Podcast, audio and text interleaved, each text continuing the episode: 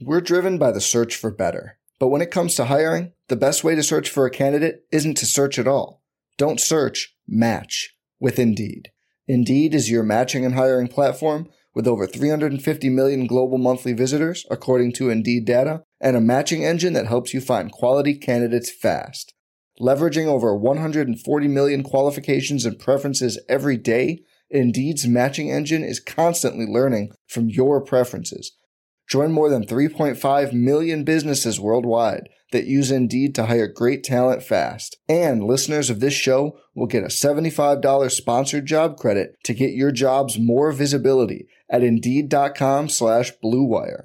Just go to Indeed.com slash BlueWire right now and support our show by saying you heard about Indeed on this podcast. Indeed.com slash BlueWire. Terms and conditions apply. Need to hire? You need Indeed. This thing on? See, now I'm getting mad. Because it's getting ready to be on. I want my whiskey to fight me a little bit. This is the kind of psychopath that I hang out with. I got beat up outside of a Denny's. The Rockpile Report with Buffalo Bills season ticket holder Drew Gear. He likes to get in the X's nose. Something I can't do with this podcast because I drink too much. Chris Kruger. My rollerblading, blonde mohawk producer. The pettiest, hardest drinking Bills podcast. I'm an adult. I know what I'm about.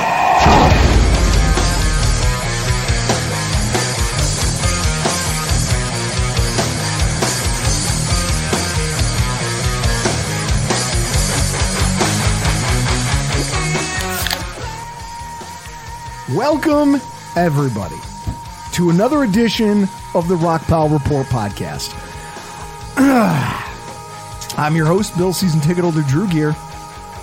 It's my producer, Chris Kruger. In studio with us tonight, Mr. Eammon Azizi. Hey, Hey, like this Hey. unassuming, just hey. how's it going? And we're here talking about the disaster. just the debacle. Just divisional round recap. Bengals 27, Bills 10. Your stats of the game? I don't fucking have stats of the game. What do you what? What? Eammon, d- you gonna go look through the box score of No, no, I'm not. I'm not, I'm not reading the papers. Chris, Chris, you want to go ahead and uh, look at the fine, the granular analytics of this one? You want to No. break that down for me? No, Fuck. I mean I'll- that that first quarter that they had, it reminded me of, single Chris going on a date. You show up to the bar after meeting somebody on Hinge or Bumble or Tinder, and then you're prepared with two conversation topics, making fun of pronouns and Kyle Rittenhouse, and then you're like, "Oh shit, I'm in the hole. I'm gonna have to get out of this one." Jesus Christ. like, I'm sorry. There are a lot of content creators out there this week who are real good. I'm, I'm talking real good at going over the film and the analytics, and they want to tell you about the spacing and the plays that were called. And God bless them because that's like bleaching my eyes. I'm not looking at that. I'm not looking at the numbers. I'll pour a whole pint of that Kentucky gentleman over there sitting in front of Eammon uh, before I pour over the stats from this one. Thank you, Eammon, for topping me off here. Is that good? Yeah, guys. Uh, Kentucky gentleman, wh- where can people find this fine bourbon, At Eammon? your, at your local liquor store on the bottom shelf. How, how much is it a bottle? I think it was fourteen ninety nine American dollars. Chris, at least it's in a glass bottle. It's Yeah. got to count for something, right? Yeah, it's got Yeah. the word "gentleman" on it. No, I, am going to tell the story. Uh, I had that. I've had this whiskey before.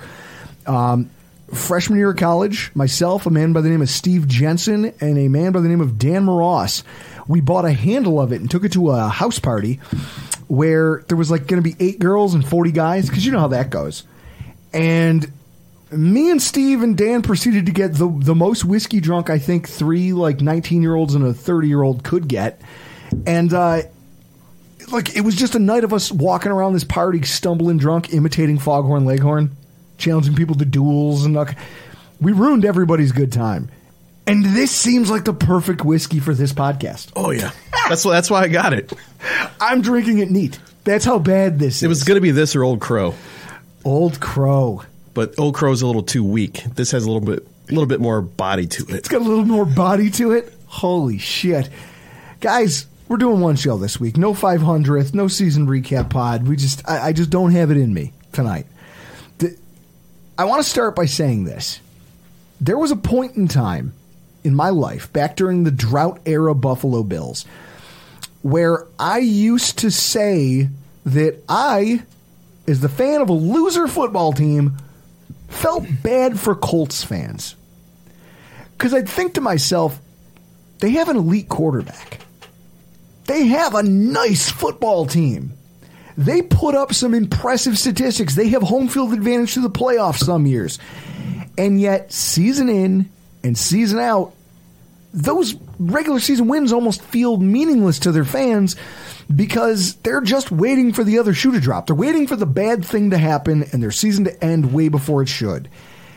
And I, I used to say, like, us, Eammon, Chris, as the drought era Bills fans, when we beat the, you know, the, when the eight win Bills or seven win Bills would beat the six win Atlanta Falcons in a meaningless Week 16 game, Oh, I remember that. That was awesome. we would th- we would throw a party. Yeah. Tell me that it was like the party was on. People were getting hammered. Yeah. Guys were going shirtless because we appreciated every victory more. And I thought that that I was like, yeah, well, there's the silver lining. At least my wins mean something more than theirs. After this game, it dawned on me that we've now become those same Colts that I used to make fun of. Like, isn't that kind of fucked up? Yeah, I see what you're talking about. You, you, you're talking about losing to Pittsburgh in that championship or divisional game. Yeah. We're like, how, how do you lose that game? It's a, it's a lot of how do you lose that game? You got them right where you want them. Here's the fifth time you're playing the Patriots. it, here, here's what I love. What I love is the uh, like. Think about it. All the atrocities, all the stuff that this team has subjected us to. I wasn't ready for this. It really caught me off guard. I think it's caught it's caught the whole fan base off guard. And I you- can't, can't engage right now. Oh, and you can tell. Oh, you can see it. Now, Chris, here's what I love. Now, you're not one of these people, but uh, the people who do a lot of muting and blocking, how much of that do you think is going on on Bill's Twitter right now? Bruce Nolan probably had to call off work the other day to to be able to mute everybody he needed to mute and were certain words that he needed to mute. I'm sure he used the whole eight hours to do it. Guys, it's it's been a hell of a week. And so I'm not here to talk to you about the X's and O's, this, that, the other thing. I mean, Chris, we are the pettiest Bills podcast. Correct. Instead, I just want to bring you the good, the bad, and the ugly of the fallout and the aftermath. And it starts with the ugly. You are one pathetic loser. Let's talk about the lack of urgency or energy of this football team. I mean, I'm old enough to remember the year the Bills extended Ryan Fitzpatrick. That season, the Bills got off to a really hot start. They were in first place in the AFC East. They had just shut out the Redskins in Toronto. Two weeks later, they play a game, a game against the Dallas Cowboys. Now, Ryan Fitzpatrick breaks his ribs. Unbeknownst to us as fans, like they're kind of keeping it hush hush. He's got broken ribs from that Redskins game. They go into a game against the Dallas Cowboys on the road and get blown off the map 44 to 7. They gave up 163 rushing yards, 433 total. And I bring that game up because I don't know that I've ever seen a Bills team come out so excruciatingly, painfully flat since that game until this weekend. You could see it from the stands, couldn't you, Eammon? Yes, you could feel it. You watched them have no energy. The whole crowd was trying to drag them into playing with some energy. The That- crowd was energized. That's the worst part. That when you know you're in trouble when in the first quarter you as a fan are going, "Why do I seem more fired up to be here than the players on the football field?" And Matt Milano spoke to that um, like in the aftermath of this one. There was no real energy, um, juice, no momentum. Usually we'll get a stop, offense will score, or offense will score, defense will make a turnover, something, something to bring some uh, change of momentum, but there was none of that this week. That's from Dan Fetes on Twitter. No energy? None? Knowing that this was your last home game of 2023 in front of your home fans? Knowing that it might be your last game with Jordan Poyer on your roster as your teammate? Knowing that it's an NFL playoff game? No energy? No juice? Like, I don't even know who to saddle with this, right? Whose fault is this? Is it is it the player's fault for not having any urgency? Is it is it our fault for having expectations that are too high for these guys? Like not understand like They haven't been the same. They haven't been the same. Uh, They were kind of flat in that Patriots game besides the kickoff returns. whose job is it in your opinion to manage the energy level of the players? I think it's on the players. I, I think it's within the it's it's the players plus the coach. The coach can't drag them into an he can't he can't manufacture energy. I think the team was just drained. We as 70,000 people thought we could manufacture it. yeah, we were trying. We tried, but it's like trying to drag an elephant. And you saw Josh do this do the Josh thing where he tries to just take the whole team on his back and you're coming with me. Well, and the crazy thing is, like, it is that thing where you grab the elephant by the reins and you try to drag it, like, we're going to drag you into the center ring and make you perform. And instead, it just turns around and maims everybody. That's what this game did. It just turned around and maimed everyone. And then there's this from Isaiah McKenzie. I think I'm gonna start asking the same question. You know, what I'm saying what what's gonna take? You know, we got we got the guys. We got the. I feel like we got the right guys. Being the McDermott, they bringing in the right guys, and great players at that. You know, Von Miller, Stefon Diggs. We got Josh. You know, Gabe is coming along and things like that. The defense is doing well. You know, I, I'm trying to figure that out. You know, what is it? You know, what is what do we have to do? And I mean, obviously, it ain't up to me, but you know, other than that, I'll, I'll ask that question just like you asking that question. I don't. I, I really don't know because everything is. We got the players, we got the coaches, we got everything we wanted. We're winning football games when we need to win them, but well during the season, and then we get to the playoffs, it's just like it's not there. Also from Dan Fetes on Twitter. Now, this is just my opinion. Doesn't that kind of sound like an unintentional shot at the coaching staff? Yes. I think it does, which is interesting coming from him. Like it's the whole thing. Why? Because no one likes him. I I don't. I, don't dislike him. I wonder if he feels that way. I wonder if maybe he, maybe he feels a little bit villainized by fans, maybe but whatever it is. Though, like he's he's talking openly about this feeling of like because I get that the exasperation that comes with like what else do I have to do? Like Chris, you and I are going to go out to dinner tomorrow night with Reid, We are. and we're going to see him, and I'm going to do what we usually do after these kind of circumstances. I'm going to give him a hug. I'm going to tell him I missed him. I'm going to tell him, hey man, sorry. And he's going to do the thing he always does, where he's like, hey man, I'm sorry. Because he knows he's not naive. And I'm going to laugh and go, look, th- this is, th- that's out there. It's not in here. it's not in here where we currently are sitting. That's out there. And it's over. It's done. I'm not I'm not even thinking about it anymore. Because this is this is just like there's Reid Ferguson the football player, there's Reid Ferguson the guy. But don't like like these guys care. They all to a man care about this.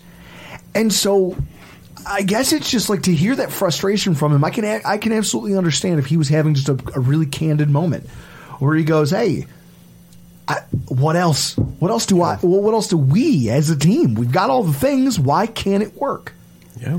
And a part of that to me, I'm just like that. Just like I said, it's unintentional, but it goes. Hey, if we have all the pieces, why is it we when we get to this stage, other teams just run over the top of us?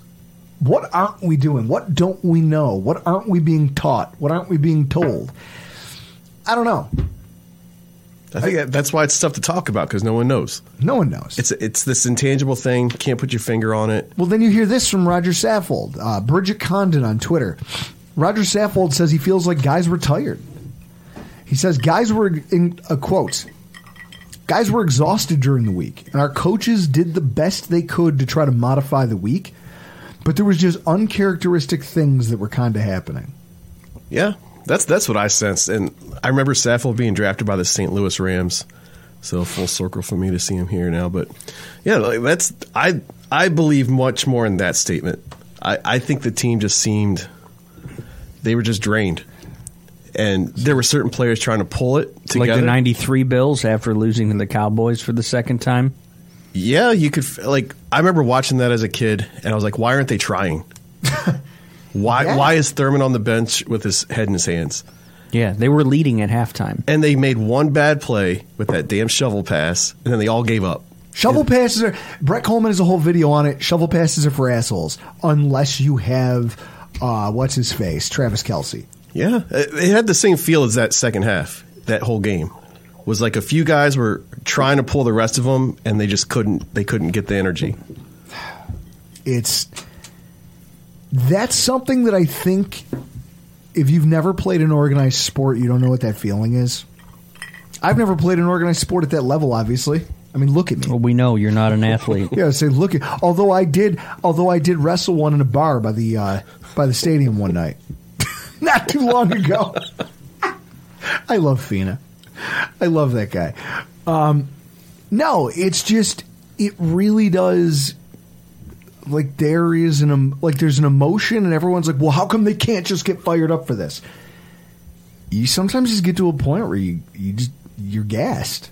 You're emotionally exhausted. Got nothing left. I just got nothing left for you, and you watched it.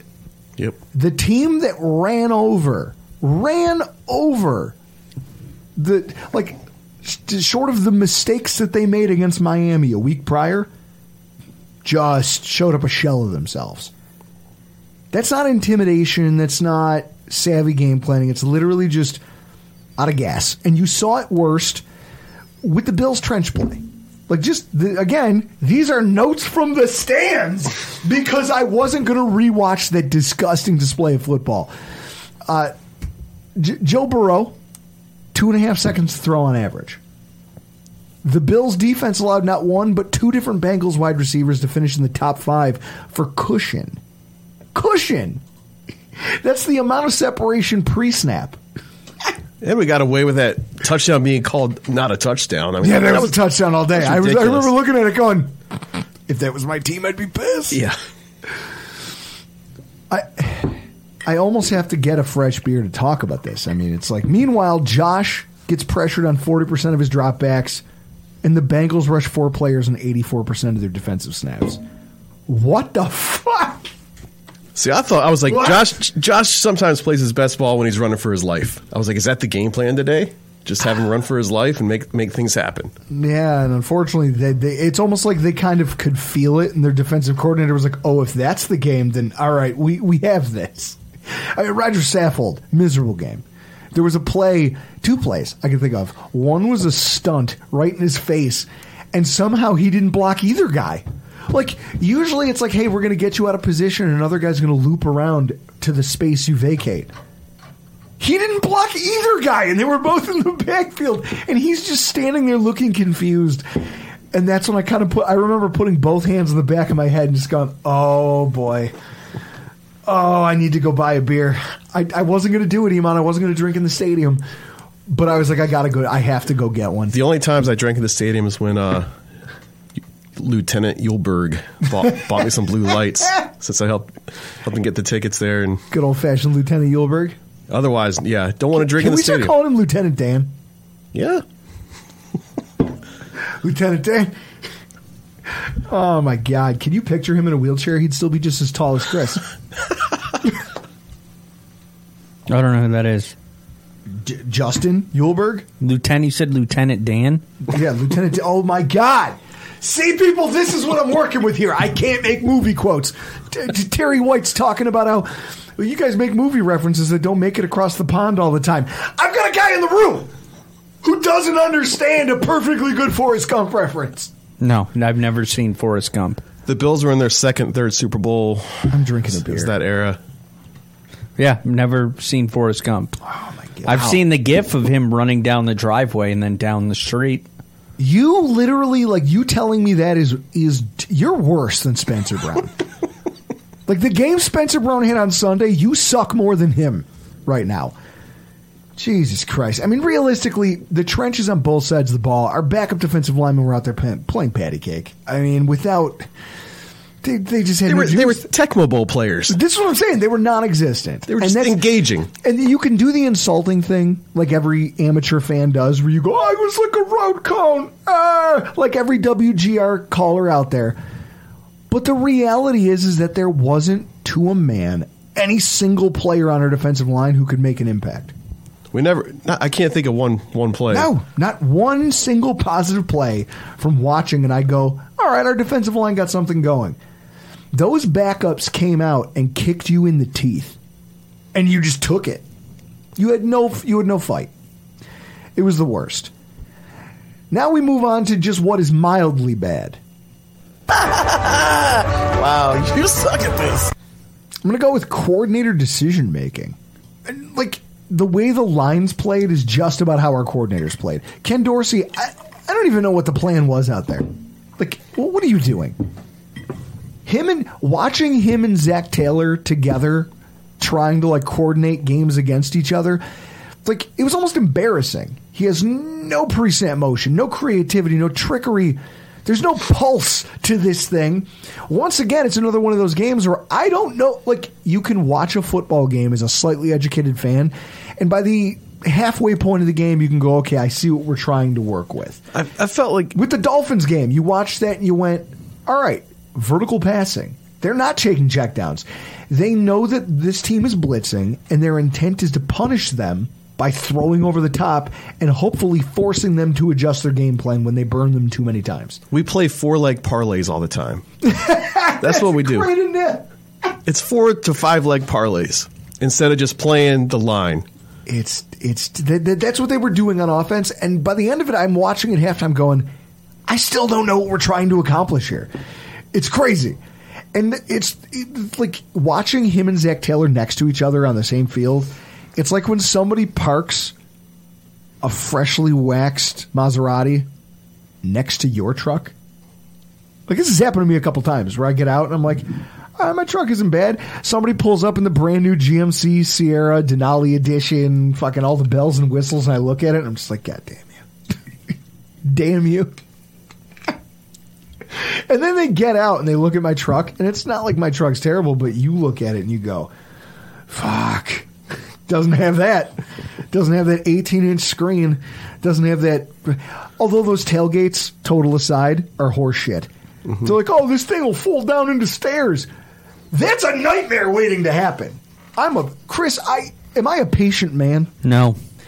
If that tailgate malfunctioned for even 30 seconds, you could picture a world where I just rip it off the truck, right? Yeah. This is why I can't own these things. I don't. I, I can't have it. But it's one of those things where you see that, you know, you see that Maserati, you see that Denali pull, d- truck pull up next to yours, and you just immediately know that guy's better than you. And that's exactly what happened on Sunday. It's embarrassing. And I don't know. I mean, uh, the thing I love to come out of this coordinator conversation for offense is that everyone's like, "Well, there was checkdowns there, and Josh didn't take them." Whose fault is that, Eammon? Is it is it on the gunslinger quarterback with a cannon arm who's got targets who are supposed to be capable of getting open downfield? Or is it on the offensive coordinator that over the course of 18, 19, 20 weeks, he hasn't still built a trust with his quarterback that when he says, "Hey, I think you should I really think you shouldn't force the ball here. It's third and two. You could you could easily check it down for a first down and live to fight another day." And he doesn't believe you. Because he doesn't believe in what you're putting together. In his in his soul, he knows that if I don't make hero ball plays, we will lose this football game. I think there's a little much, too much of letting Josh be Josh, and they never had a 90 day review. Like they, they didn't have like that talk about what's going right, what's going wrong. It just feels like it's been the same all year, and Josh sometimes makes those plays. Does that happen to you in copywriting? Oh yeah, I was going to ask. So is that a thing? Like they bring you down. They're like, "All right, we see what you're putting out. Yeah. let's just critique this a little bit." yeah, that's what I would do with, with my team and what I grew up doing. So yeah, Chris, What's up? how often would you, as an offensive coordinator, sit down with your quarterback and be like, "Listen," especially a guy like Josh, and be like, "Listen, asshole, I've got a plan. You need to trust me, and if you don't, then this whole thing's going to fall apart." I would meet with him about that in between every offensive drive. Well, so here's the thing. So, do you think that this almost makes the case that Ken Dorsey started his career where Brian Daboll was essentially ex- exiled to? Yeah. Do you almost think that maybe there's some I don't want I don't know what you want to call it learning curve? for maybe bringing him down out of the booth? Yeah. Like maybe this is a thing where he's like, listen, Ken Dorsey, we're not going to fire you. Instead, what we're going to do is we're going to mandate you're down on the sideline so that you can talk to your fucking quarterback. And the two of you can slowly get on the same page. You need to hire some people, some spotters in the box who can communicate to you what's going on in real time so that you can relay that to our quarterback. But I, let's go back to the first couple games of the year. Josh was doing those things right. That Rams game, when we kicked off the year, that first drive was textbook eight yard pass, five yard pass, six yard. Like we, we were doing the things. The Titans game, do it, and then just slowly kind of changed. Into four verts. And so the question is, whose fault is that? And I'd argue, yeah, you can blame Josh, but Josh isn't replaceable. Right. so what you have to do is you got to say, listen, it's like when you t- when you have to manage a strong personality. There's it's it's a learn. Not only is there a learning curve, but it's a it's a struggle. Are you talking about yourself? Yes, Craig, if you're out there, God bless you. Managing strong personalities is hard. It's difficult because those people, by and large, believe that they're correct because of the success that they have. And so then the more successes they have, the harder it gets to tell them, no, you have to do things my way, or at least let's agree to meet in the middle.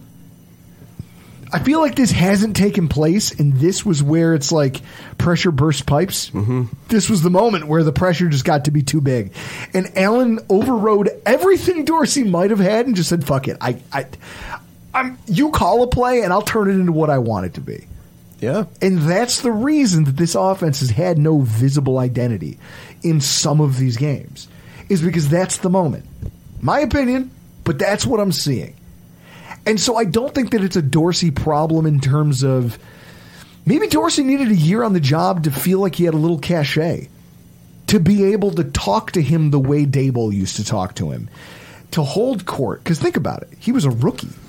W Daboll showed up when Allen was a rookie. Allen didn't have an ego yet.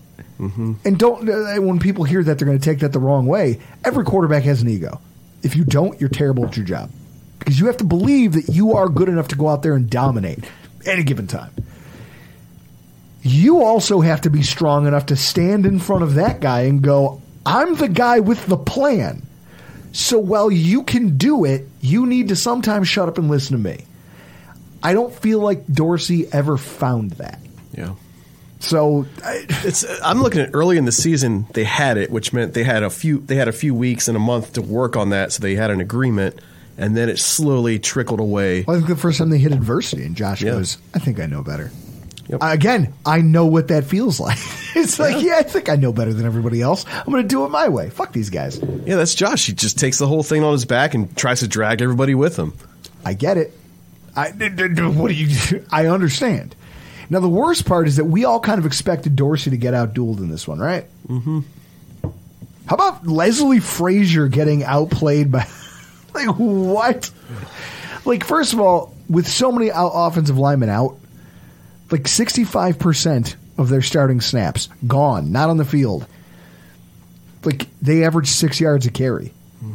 They're a terrible rushing team, and Joe Mixon just put it just put it on us. Yep. What did we get? One punt from them? One? Chris, Joe Mixon treated us like we were sitting down. Him, I, I someone tweeted this at us, and I want to take full credit for it. It is funny. It's not funny, but it is funny because he he can kiss my ass. But someone tweeted they were like, "Man, they were Joe Joe Mixon treated us like we sat down to have sat, sat down to have what was it Popeyes with him, Zaxby's? Zaxby's." That's yeah. Yeah. It's like Jesus Christ. Yep. like the, the the stat that came out last week. The Bills have allowed over hundred points in their last three playoff games going into this one. I don't know. The question is starting to be asked: What good is having an elite regular season defense if it doesn't manifest in the playoffs when you play the best of the best? I, I, I don't know. It's just frustrating, right? Like the, the the now famous graphic of the Bills blitzing while also playing deep coverage at the same time. It's like, come on. I don't need to see much more than that. Like that was all the film I needed to watch to tell you what kind of day our defensive coordinator had. It's just both of our coordinators got handed their asses. Uh, also, in the bad, the Damar Hamlin conversation coming out of this game is disgusting. Yep. You people should be fucking ashamed of yourselves. Yeah, it's rough. I, what's wrong with people? The most toxic people waited a couple weeks, like, ooh, I can come out of, I can come out from behind that rock and start being an asshole again. I just don't understand. What do you get out of this? Like, I'm going to say this thing. It's controversial. It's a conspiracy theory because this is. Do you really believe that though, or are you just being a dick? The latter. Listen, that's I- what they're doing. Listen, I troll. I, I'm a trolls troll. I was trolling before social media existed. Message boards. Me and my friends at the town library logging in to harass other teenagers on message boards just to ruin their fun times because we were petty, terrible people. I just don't understand where this comes from. Like you're you're all gross. And I liked but I did like the tweet from the original Pizza Logs Twitter account uh, that said, "I wish Damar would post a picture of himself watching Attack of the Clones. It would be awesome." and also Eli Apple, yeah, fuck that guy. yeah. Listen, I've had enough of this. I, I listen, Cincy. I stuck up for you and his people. I still, I still respect the hell out of the people of your city. That football team. uh, They, they, they- well, what's the thing? I keep saying, oh, like one apple spoils a bunch. That's a hacky, like. Listen, as a copywriter, that's hack, right? Oh yeah, yeah. That's hack. That's low hanging fruit. That's But it's too on the nose, right? Yeah. But also, fuck Eli Apple. Here, I'll just say it like that. That guy, I, you've turned me against a team that I had so much respect for. Yeah. I'll be rooting against you for the rest of the playoffs. the problem. Where's the team against him? That's what I don't like. Where's somebody stepping up to say shut up? Well, my favorite thing was Shaq Lawson, where he's just like, "Hey, listen, you you be be proud, brag about your win, Yeah. keep your handless name out of your mouth, you'll get beat up for real." And I'm thinking to myself, this is the guy who fist fought Leonard Fournette at a Bills game on the field. If he fought a dude on the field, you don't think he'll do it off the field? I'm just, Chris, I'm just saying. In fact, you were there for it. You were at that game. Which game was this? The Jaguars game where Leonard Fournette came off the bench and Shaq Lawson boxed him up. Oh yeah, yeah. You were not in the stands. I was in the bathroom. I missed the touchdown. I missed the fight. I missed everything that game. It was terrible. But can can we all agree we're all off the band the Bengals bandwagon? Yeah, I was on until that. Like, eh, eh, my problem is he can be an asshole. Where are the other Bengals or coaches to tell him to shut up? With this, can you imagine if this happened with the Buffalo Bills player? Someone would take pull him aside and just be like, "Hey man, listen, that's not of that's that's distasteful." Yeah. How, Chris, how many times have the Bills like really like beaten up an opponent this season? Did you see our players on social media talking shit about it? Never, because they Yeah. have character. And I, what I love is he's not even one of their best players. If it was Trey Hendrickson, if it was Ja'Marr Chase, who was like, like pu- pi picturing like pictures of himself d- backwards dunking over the Peace Bridge, I'd be like, all right, you fucking got me. Instead, it's one of the worst cornerbacks ever. This is like Cam Lewis coming out and talking shit about Waddle. It's a mess. That guy. So we're all firmly anti Bengals. If there's anything else bad that came out of this, if there's something I want to end this on, it's just the presser com- comments. Now, Chris, we talked about this, the press conference stuff. Yep. I don't, I don't listen. You do. Chris Yeah. always listens to this thing because he's like, well, I'll listen for some sound bites. I wait for Twitter to tell me something interesting was said because I can't. It's drivel. I can't listen to most of this. You know, it's the annual tradition. We lose. They trot Brandon Beane and Sean McDermott out there for media availability. They say an hour's worth of shit. It's an hour get- and a half. And you Christ. You mean to tell me that Beane, I, Beane spoke for 55 minutes and McDermott was 27 minutes. I could have watched Top Gun in that time? Totally uh, better use of my time. Whew. Also Totally never better. seen it. Jeez. Yulberg. Lord, give me strength. Chris, what mo- what do you watch in your spare time? Mo- like movie wise? Yeah. Comedies. Like like what? Like what? Coneheads. black black sheep. What? How how new is the newest movie you watched? Um, like the last film you watched. When was it recorded? What was that? What was that? Was it Seth Rogen movie with um, the guy with the six pack? Trop- Tropicana or whatever. No, no, no. The guy with the the I, I don't know the guy's name, but he like Seth Rogen was like, you know, in his thirties, just married with a kid, and he like lived next to a frat house. Neighbors. Yeah, yeah, that movie's like a decade old. Yeah. Coneheads came out. I bought the soundtrack so I could have the Red Hot Chili Peppers Soul to Squeeze single because that was the only way to get it at the time. That's how old that movie is. Yeah, yeah. I like the classic. I don't know. It's more embarrassing that he doesn't watch movies, or that both of you jerk offs have bought the movie Coneheads. You paid real American I bought the dollars. I bought the soundtrack CD. That's even worse. I needed Soul to squeeze. It was only on the. I couldn't catch it on the radio to tape it. Yeah, Eammon. Folks, this, is, Eammon- this podcast is broken down. I've. Can you pour me a little more Kentucky? Gentleman? Eammon could not get through this thing. find that on Spotify because that didn't exist. Exactly. He had to go Thank you, to probably Media Play. No, there was nothing at this time. This was uh, get it off the radio or get Tower the, get Records? The, get the CD. Yeah, where did you get it? Media Play. Uh, record and tape traders. All right. If you guys hear a clicking sound, it's me putting a gun in my mouth. what? Oh no! That's why. That's why you, they used to get big artists on movie soundtracks. So that schmucks like me would go buy the soundtrack for fifteen dollars to get the one song. So far, of any movie we've talked about tonight, most time has been allocated to Coneheads. Just so Which is- you know. it's a great story. Yeah, good morals to learn. It is uh, Values. not. It- it- it- Even if you're different, you can you, you can still fit into Middle America. you can still fit into that. you should have written a copy for the fucking movie. Oh, it's better than whatever the hell they came up with. Holy shit. So these guys came out here and filled up the amount of time it would have taken Chris to watch it Coneheads.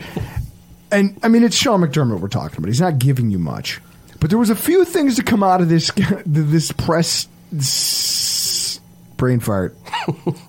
Just to, to, to look at, I'm turning into a Kentucky gentleman over here. It's only it's only eighty proof, so you should be safe. I know. Oh, so it's like water. Yes, and it tastes it tastes like it tastes like almost nothing. People have been drinking this since 1879. It says so. Were they also paying? Is This the- is th- these are the people who just came out of the Civil War. They didn't know what to do. They were just happy they weren't being shot at anymore. They're like, oh. There's no more grape shot coming through the window. Ah, pour me a little bit of that Kentucky gentleman. Let's celebrate. Good lord. There's a few things I took issue with that came out of this. Not because I'm just feeling like a nitpicky son of a bitch. I am. I am one. Just not about this. But just because of the things that they said and the way it concerns me for what might be the most important offseason for our GM and head coaches' careers. There's some things. Uh, first, you know, Beane opens up with, you know, we didn't show it last night, but we lost three games by eight points. I don't want to make one game bigger than it is. Which is almost directly contradicted by the quote from the head coach where he goes, Your last game showed tells you who you are. So, who am I supposed to be listening to? The GM who's telling me that it's not a big deal, or the coach who's like, Well, we fell on our faces, boys, and that's who we are. Well, the GM's controlling the money, and that's probably why he's got to. He, he's the he's got to be the corporate man. Where McDermott's feeling it. Is he? Does McDermott feel things? I think he does. He just hides it very well without alcohol. God bless him. I wish I, I wish I had a, just a little bit of that. He comes out and says, not everything was perfect for either of them, referring to Dorsey and Frazier, but they're both pros, and you have to understand that sometimes games aren't going to go for a player or a coach exactly the way you want them to, and that's the reality of it. It sounds like a pass to me, and I, I don't agree with that. Like we just got done talking about how there's there's issues here, real tangible issues. Now, obviously, they don't owe us. I'm one of those people who firmly believes that I'm not owed an explanation by anybody, right?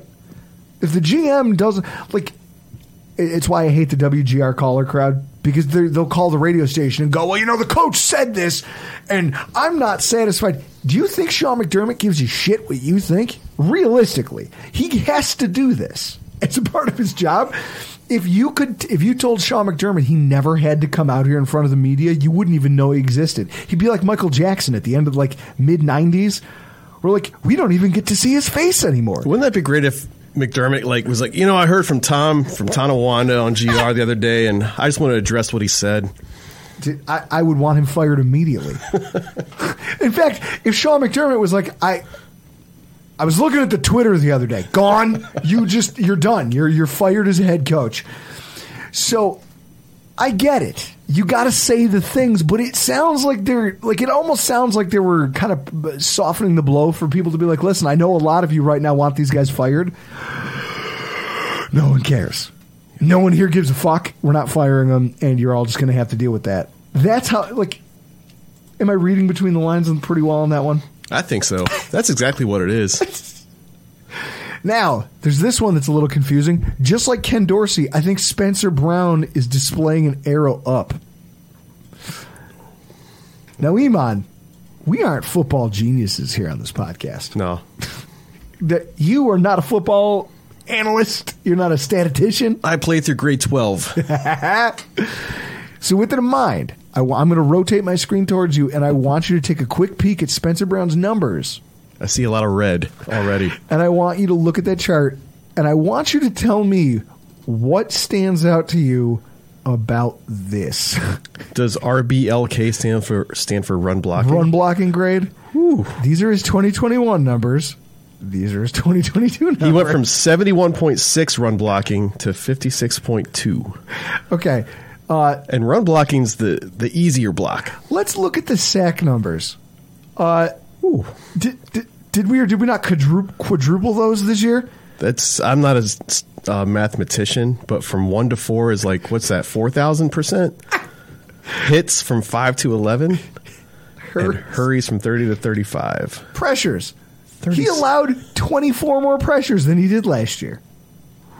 That's not good. Not good, Bob. That's not good. So statistically, he's worse by a by a glaring margin. It's not a good arrow up. And over his last four games, he allowed three more pressures than he did during his first four. So what happened? What happened there? Well, I I don't know.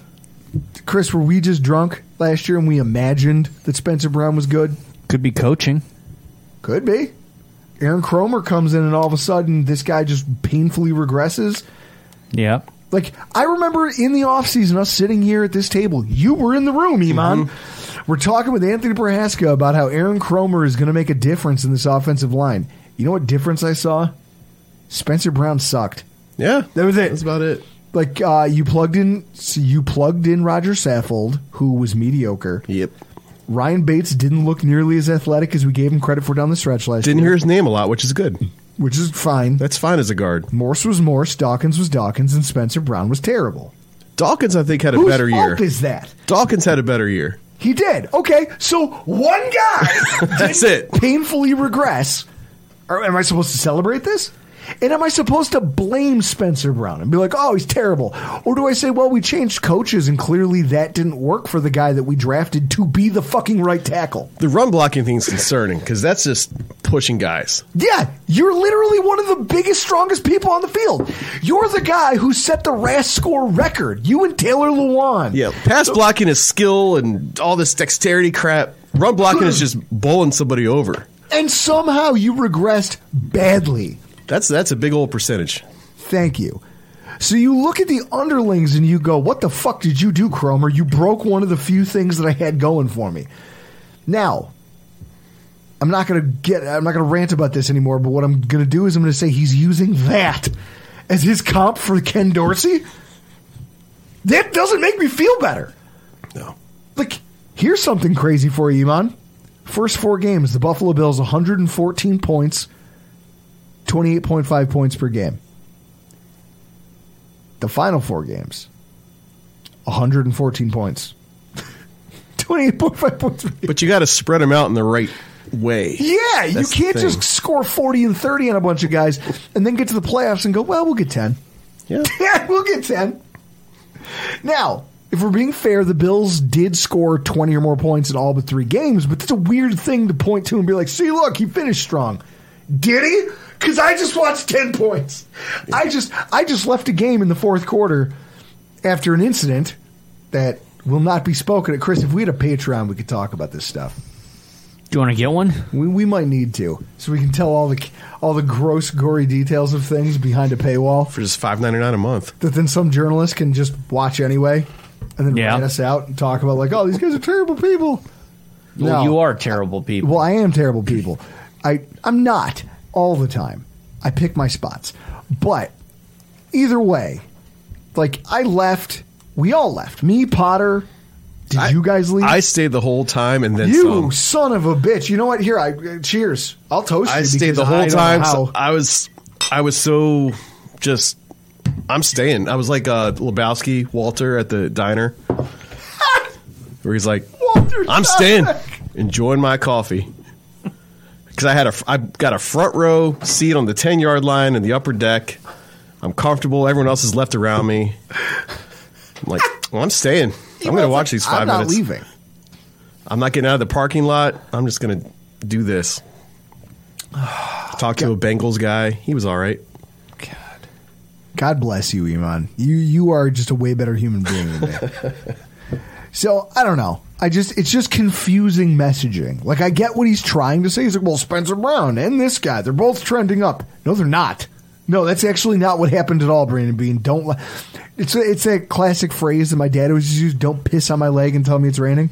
Stop it. I understand you're trying to make me feel better. That's not the way to do it. And then the last one, he goes, I don't want to suck bad enough to get Ja'Marr Chase. Yeah, that was a weird one.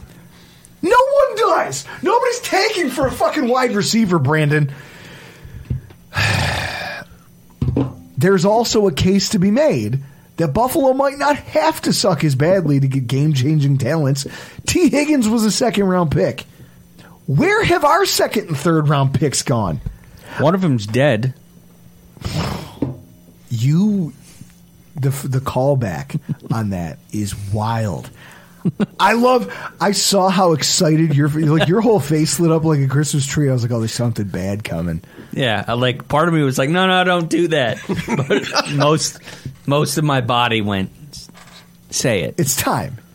So, Eammon, do you know what we're talking about? What era? don't, we'll No, talk. you know. We'll, t- we'll talk about it. We'll talk about it on the Patreon. Yeah. so, I put out a tweet this week, and I was just basically talking. Oh, about, I got it. I got it. I got and, it. I- and I was talking about how when you look at when you look at the situation with the Bills' offense, their top ninety picks over the last like fucking three years, Yeah. they've really wasted a lot of these.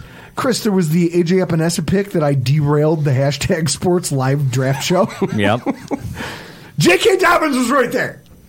You chose not. You actively chose to be worse on offense so that you could pick an average defensive lineman. Uh, the Boogie Basham pick, the Zack Moss pick, the Terrell Bernard pick from this past year, where you go, this is hat on a hat. Like, I have two of the best inside linebackers in football. Am I drafting one of their inevitable replacements? Because in a year where I'm trying to win a Super Bowl, that feels like drafting Jordan Love in the first round when I have Aaron Rodgers. This is stupid. Like, this is a bad call. And I got called a bad fan. I got made fun of for, oh, you don't know more than the GM. Who fucking knows now? Terrell Bernard never saw the field. Most of you wouldn't know his name if it wasn't for that stupid Jets game that he did not play well in.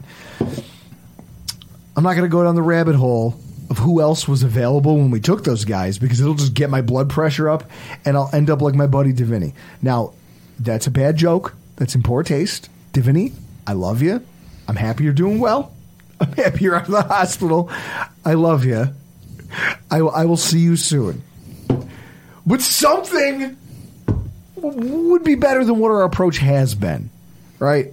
Like, I get his love of, of linemen with those picks because the return on investment. Think about tackles, defensive ends, and defensive tackles.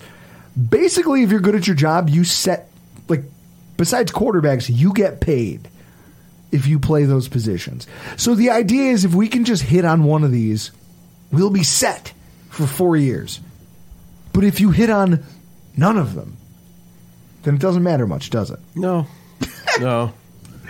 And then you whiff at running back that nets you another running back that you then just painfully neglect to use ever. Now I'm, I'm a James Cook stan. I think he's going to be good, great, maybe. Okay, great, but you could have mixed in a little Nyheim Hines.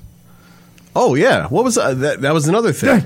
They were like, well, we brought him in here to help the offense, and then it just didn't happen. He gets three tries a game, and that's about it. No, but what I loved is they were just like, well, that didn't really happen. And then they move on. It's like, whoa, whoa, whoa, whoa, whoa, whoa, whoa. It's not like it did. They, they say it didn't happen like when I walk outside and go, oh, it didn't rain today. It's not an act of God. You chose this. We have him, and then we run the McKenzie that reverse sweepy thing again, and that Someone in your building made this decision. I would want more answers on that. Yeah. Yeah. That whole piece of conversation just bugged me. Realistically, this is Chris. This is what I get for listening to this drivel. Mm-hmm. I hate it. I'm never doing it again. You are here permanently exiled to being the Rockpile Report official press conference listener. Well, I mean, I have it. If you want audio for it, you know, I can cut it up for you. I'd, I'd like you to cut it up, and then I'd like you to like muddle it, and then I'd like you to eat it. Got it. You just eat that. I, I don't want to hear it. I don't want to see it. In fact, why don't you transcribe it on paper, and then we can burn it together You out saw- in the backyard. I gotta say, like Yahoo. Dot, Eammon can do that. He's a writer. Yahoo and those sites like that took that Beane quote, and they're like, "Buffalo Bills GM goes nuclear on Bengals." Jesus Christ. So was Beane just trying to run inter- interference here? Who knows? I don't know. I don't even care anymore. Chris, there was one one positive thing to come out of this weekend though. And that's where we get to talk about the good. Pretty, pretty, pretty, pretty, pretty good. Eammon, this is where we get to shift gears on this podcast. Yeah, I don't want to talk about that game anymore. No, because we're fucking done. Here, cheers. No more. No more. We're done. Now that we're clear of that disaster, part of the reason that I invited you here in industry, not not only because I do enjoy just drinking with you, and also you are like folks. You would you wouldn't know this, but me and uh, Rockpile Report attorney Mark Smith joke about this constantly that we are going to make a biopic of Eammon's life because he is quietly the world's most interesting man. We're driven by the search for better. But when it comes to hiring, the best way to search for a candidate isn't to search at all. Don't search, match with Indeed. Indeed is your matching and hiring platform with over 350 million global monthly visitors, according to Indeed data, and a matching engine that helps you find quality candidates fast. Leveraging over 140 million qualifications and preferences every day, Indeed's matching engine is constantly learning from your preferences. Join more than 3.5 million businesses worldwide that use Indeed to hire great talent fast. And listeners of this show will get a $75 sponsored job credit to get your jobs more visibility at Indeed.com slash BlueWire. Just go to Indeed.com slash BlueWire right now and support our show by saying you heard about Indeed on this podcast. Indeed.com slash BlueWire. Terms and conditions apply. Need to hire? You need Indeed. Um, Who plays Eammon? I don't know. We got to figure this out. I'm, Uh, at first, I thought Danny DeVito, but then David like, no. Dave Attell. Dave Attell is Yeah. probably spot. Look at him. You're a I get- comedy guy. When I got my Yeah. hat off, yeah, it's Dave Attell. Yeah. Well, uh, do you smoke? No, All right, we'll have to get got to start smoking. I got asthma. I'm gonna answer. Other than that, well, also Dave Attell has no shame. Yeah. Eammon has plenty of shame, which is part of the beauty of his character. He has plenty of shame, and yet all these stories. I, I love it. He's the most unassuming, most interesting man in the world. Part of the reason we have you here tonight is because I want to talk to you about not just the game, but the way the season ended and the fact that, like, the year that we had, you and I, as probably our two of our fan base's most avid tailgaters, and just the football community aspect of this, and just the art of tailgating at its finest that we kind of put on, and the impact that has on days like Sunday. Mm-hmm. Now, for a lot of people, tailgating is just standing around in a parking lot getting hammered before you go into a sporting event. There are some cities that actively put the kibosh on it, which I, I don't know how you. What did you guys do at the J- at the Edwards Dome? You went to the Applebee's, got some apps, a few margs. Chris, can you picture? It was awful. Chris, can you can you picture me drinking at an Applebee's before a Bills game? Uh, I'd get arrested. Yeah. I'd This get is when before pe- people are like build a dome downtown. My mind goes right back to St. Louis and the Rams and just how awful that was. That experience. We had a Bills backers club. We had 50, 60 Bills people come to the game. And they're like, "This is it. This sucks. This is the worst football experience I've had in my life." And it's yeah, it sucks. I don't know what to tell you. You're like, yeah, guys, but don't worry, come back next week. It'll Yeah. be cool. come back next time the Bills are here in St. Louis. They're Was like, that- no, we won't. Was that your um, bar? The Bills backer bar? Was it Applebee's? It was uh, so we had uh, there was probably four. The one we were at the most was Lester's, which was like if an independent franchise I tried to just did a spit take all over my laptop.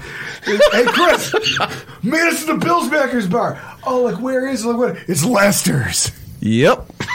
we were at Lester's for a lot of years. They or, they would order like three cases of blue for us, and then run out by halftime. We have to drink Bud Light. I'm going down to Lester's. They definitely deep fried a raccoon here once. like they definitely cooked a raccoon in that kitchen at least once.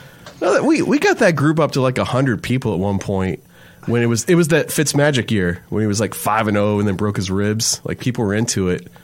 So you've seen this, what it's like where you have these little fledgling groups of fans, and then they kind of come and go, and they kind of it all coincides with the team. Yeah. And the thing is, I think that that's what makes you so great at this tailgating thing, because that's what this whole ride as tailgaters has been. Chris recalls when we first started, when he first jumped on board with season tickets, it was 2018. 2018, Chris bought in for seasons, Josh Allen's rookie year. Yep. Our idea of tailgating was just some cold Wegman subs in the parking lot, and everyone got as drunk as they possibly could because there was no way that what was about to take place would be entertaining. Look at what you and I together have been able to create. Yeah, we're the we are the best tailgate, and no, like I love that we're because I like being unassuming. We're in Mudlot. Who's We're gonna, in the mudlot. who's gonna come down to Mudlot? Just a couple trucks down from the trailer that's always there with a fire pit made out of a trash can to find the best food and tailgate experience in Buffalo. And yet every week we have 40, 50 people. Yeah, when I first started tailgating with you, it was probably 10, 12. Now we're up we were just there to get hammered. yeah, now we're up to like 50, 60 people and international people. We're my our house is now the Canadian embassy of Bills fans. We did. We renamed your house this weekend the embassy. Yeah. Is it a place I can check into on Foursquare? It probably it probably is in Keswick or Ontario. Yeah, because we we need to make Eammon's house searchable on Foursquare. The embassy. Yep.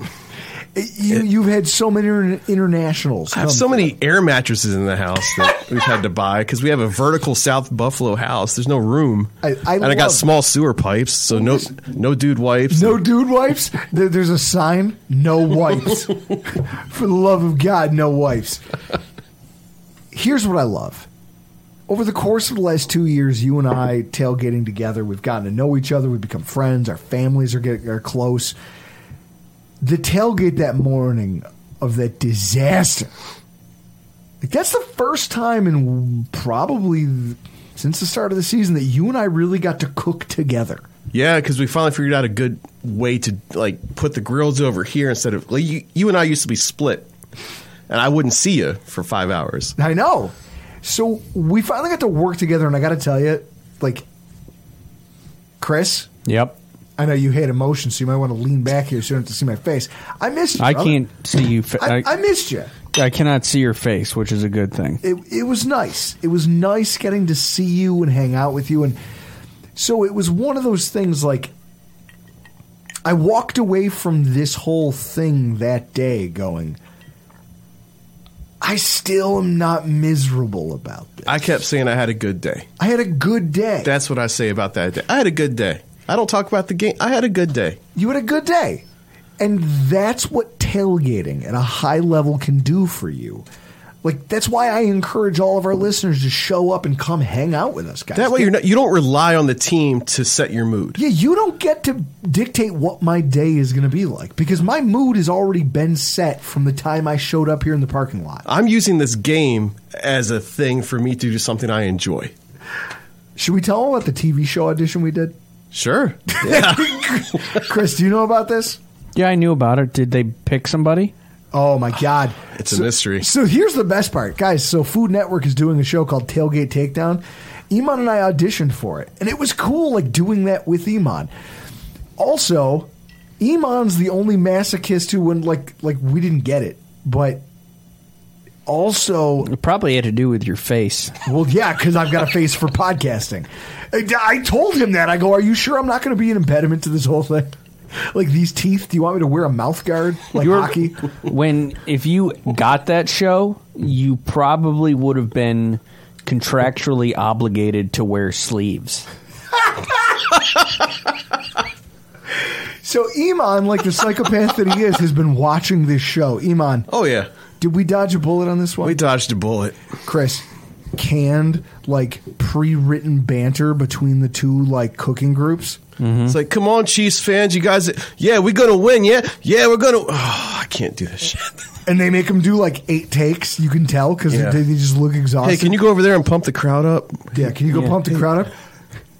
I could just only imagine you. They're like, yeah, we need some banter, and I, I can just picture you going, "I'll skull fuck you, dude," and then, I throw a beer. Yeah. I just throw a bottle of beer across the thing at their table. and then the producers are gonna go, "It's not you, skull fuck," It's not. Let's see. and then you probably go, "Well, how do you get your point across then?" How if I does can't one make use a that point word. without using the word? And it's Vincent Wilfork is the cel- Oh, Jesus. He's the host of it, and I cannot get over that he intentionally injured J.P. Losman. Chris, halfway through the competition, Vince Wilfork's over there making snarky commentary. I hear him. I just bootleg off and just just hamstring him, take him down. Yeah, you you you uh He'd still manhandle me, but I'd take a shot. you take him down the same way that dude took down the Rock in the movie Walking Tall, where he just blows his knee out. Yeah, it's just like, listen, it's a low blow. I'm going to come from the blind side. Yeah. It's for J.P. This is yelling the whole time. This is for JP. You're like, oh my god, this is why we don't let Bills fans do anything. we would have ruined it for everybody, Eammon. Have they not shown the Bills episode yet? No, so it's supposed to be in like two weeks, but all the promos and stuff exclude the Bills. I don't know. I don't know what happened. because because the guy they probably landed on, probably not great. And what did you say they were? Only, they could only cook with a tiny gas grill. There's a fryer and a tiny gra- gas grill. That's it. There's no live fire. And remember in our interview, like, Yeah, we I cook was live like, oh, fire. you're cooking with live fire. Like, we can't cook with these guys. Well, that's it. It's like, what kind of savants are you bringing in here to cook on a gas grill? And then they talk about like we're gonna pay homage to that that city. The Chiefs people cook like fish tacos or something. I'm like that, that's not Kansas City. hey, I'm pretty sure they have their own style of barbecue. I was just say, I don't know if you can really ridicule. You cooked fish tacos during the Mi- for the tailgate of the Miami game. Yeah, and it was 25 degrees out, so it was really hard to fry to put flour on frozen fish. Yeah, but it was a you good actually, challenge. actually you did it, and that's the thing. Like this is what I love. We tailgate for love of the game, and I love that our listeners show up. Yeah. They show up for this. You get to see it firsthand, Eammon. I'm not bullshitting. I was like, how many new listeners do you guys have? well, this is it. It's like I love the Bob Everly might be one of my favorites because he's a salty son bitch, and he welds. He gets. He's like. He's always like. Every time he comes, we're talking about like, oh, you got drunk in your garage and welded something. Hell yeah! Like, I, I'm buying a welder now. How My old is this doesn't guy? this. I haven't met him yet. He's about our age. In fact, Okay. Chris, hey, you two vamp? I got to get something. Oh, I guess. Uh oh. I get. Oh, Oh, he's oh, leaving this the is room. the. Um, I guess Bob Everly brought a gift to the tailgate based on a previous episode where we have Oh. oatmeal cookies with raisins. Oh, with raisins. He shows up with these oatmeal raisin cookies. And I open them, and he goes, "No, I was a, it was a joke. No one's supposed to eat these." Chris, how many cookies are missing from that package? Um, three rows, and I'd say one in. Uh, two rows. To everyone of you sick fucks who comes to our po- who comes to our tailgate every week, if I catch you eating oatmeal cookies around me, I'm going to headbutt you. Let's say three to four of those were thrown at you by Mark Smith. True, true. He did throw a few while he was browning out, but but realistically, a bunch of people actually ate those cookies. That's can't- actually more frustrating. Like he brought them to heckle me. Yeah. It's more frustrating that people really ate them. These aren't good. You have to do homemade. None of them are good ever. Eammon, what's your? I don't. I don't like raisins in my in my food. I don't. I don't need Does raisins. it have to do with the California raisins? Yeah, they were kind of. Yeah, man, I don't want to relive those days. I'm not gonna lie. My grandmother's car started on fire when I was a little kid, and the only thing that survived was her window sticky California raisin. Hmm. And I remember her soaking it in a bucket outside with vinegar and water to get the smoke smell out of it, and thinking to myself, that thing has to be cursed because that car burned to a shell, and yet that survived. Even at six, I was like, that thing has to be evil. They made a Nintendo. They made a. NES game about the California raisins. Of course, they made NES games about everything. Yeah. They would have made one about us and our stupid tailgate. I love our tailgate. Now, Yeah. what are some of your favorite things that you cooked in 2022? So the second half, we I started trying to do stuff I never cooked before, and then something I knew just in case I screwed that up. See, this is why you're a professional. He's like, I have chicken legs as a backup in case Oh, yeah. thing dies. Yep, that's why I did the fish tacos. Never done them before like that, like fried on the grill. Like yeah, they turned out. Now I'll make chicken legs. Your chorizo dip was really good. yeah, it was all right. We were talking about it, like a little more chorizo. I think it almost needed like Yeah. more sausage. Yep. It would have powered through, but the presentation was incredible. Yeah, look good. Eat with your eyes. like this is it. Like I just I don't know. I, I feel like when I think back to what our tailgating has been, it's the only way I was able to walk out of that experience on Yeah. Sunday in one piece. Because I think to myself, how many friends have we not only met that we didn't know who people who already liked us, Twitter friends. I met I, I met the the couple, uh, the one girl's Nepali. She came to the tailgate this week. She's Oh, um, visceral realist. yeah, I don't know. Whatever it is, her husband, boyfriend, whoever he is, they were giving me Amstel Lights. I was Yeah. like, of course. That's right. Awesome. This is the beer that we're- me and my father-in-law bonded over. Skinny bottles always got to have a different bottle. I, I I love the number of people who have come through our tailgate this year, who we either got to meet for the first time, Mm-hmm. people we've seen over the years, like they all got to have that experience with us. And when it's good, and then the game is good, it's amazing. It's magic. And when the game is bad, but the tailgate is still good, you can walk away from a day like Sunday and say to yourself, it wasn't for nothing. The Vikings game was one of the best tailgates we had. Yes. My buddy Tad came up here from St. Louis. We had the Canadians. We had four Canadians in our house, plus Tad. There's a lot of air mattresses. And that was a great tailgate. And that was the one where Bridget left early and sat in the truck with you. This is what I. This is why I. Oh yeah, and you guys talked about pronouns. No, she just hugged me and she was like, "I now understand." She's Well, I know After I'm- Josh threw that pick, she just hugged me and she was like, "I get so much of why you are the way that you are," and that's it, I guess. Right? Like that's it. It's us all getting to come together, and we, you and I work really hard to create a space where people like that can come together, where John Fina can come through and get hammered and just hand people his championship ring. The Packers game, that was a great tailgate. We started at 9, 10 a.m. for that 8.15 kickoff. The Miami game where we shoveled out the spots, Chris and I. Yep. That was one of my favorite memories. Chris, and then Eammon smoke. Eammon talks about he'll he'll downplay the food that he makes sometimes because he's like, well, I'm not, I don't like to brag, which is one of the most hilarious things about Because it's not, al- it's not always perfect. He smokes a whole side of salmon, makes some garlic crostini with some uh, cream cheese schmear, seasoning, barbecue salmon with capers and dill. Yeah. Holy shit! Our staff accountant at work, Alejandro, still talks about it. He's like, "Yo, I got to learn how to make that salmon." I go, "Dude, we do it in a parking lot. you you have to be able to make it in your kitchen. What- it's not that hard." One of the, I made that brisket for that one game, and Yes. that was a challenge because there's and it was a it was one of those stubborn briskets, and I had Oh, to figure you it out. her. You remember I had to take I had to take it out of the butcher paper. Yep. Put it into foil, kind of make that make it happen. Like that's what's fun about it. It's a challenge, and you're talking to people, and you also want to execute really good food, and it, it, that So, so Chris, having gotten to be a part of this as a third party, because he and I could sit here and tell war stories about our. We could relive. My my wife, when me and my friends get drunk and start telling the same stories we've been telling for twenty years, she calls her and the other wives call it spinning the hits. She's like, "Oh, the guys get together, they get hammered, and they." She goes, "You can tell when they're drunk because they just start spinning the hits." Chris is an outsider from this thing that we're talking about, like the cooking and the. Di- you're still at these tailgates. You're meeting these people. You're seeing the time. Tell me that it's not a giant accelerant to the entire day. Yeah, it's fun to get to say hello to people that listen to the podcast, and that's literally no deeper than that, please. That's a little weird for me. He's the guy who famously told Scott Mason, he goes, I only have six back and forths in me. That's all I have.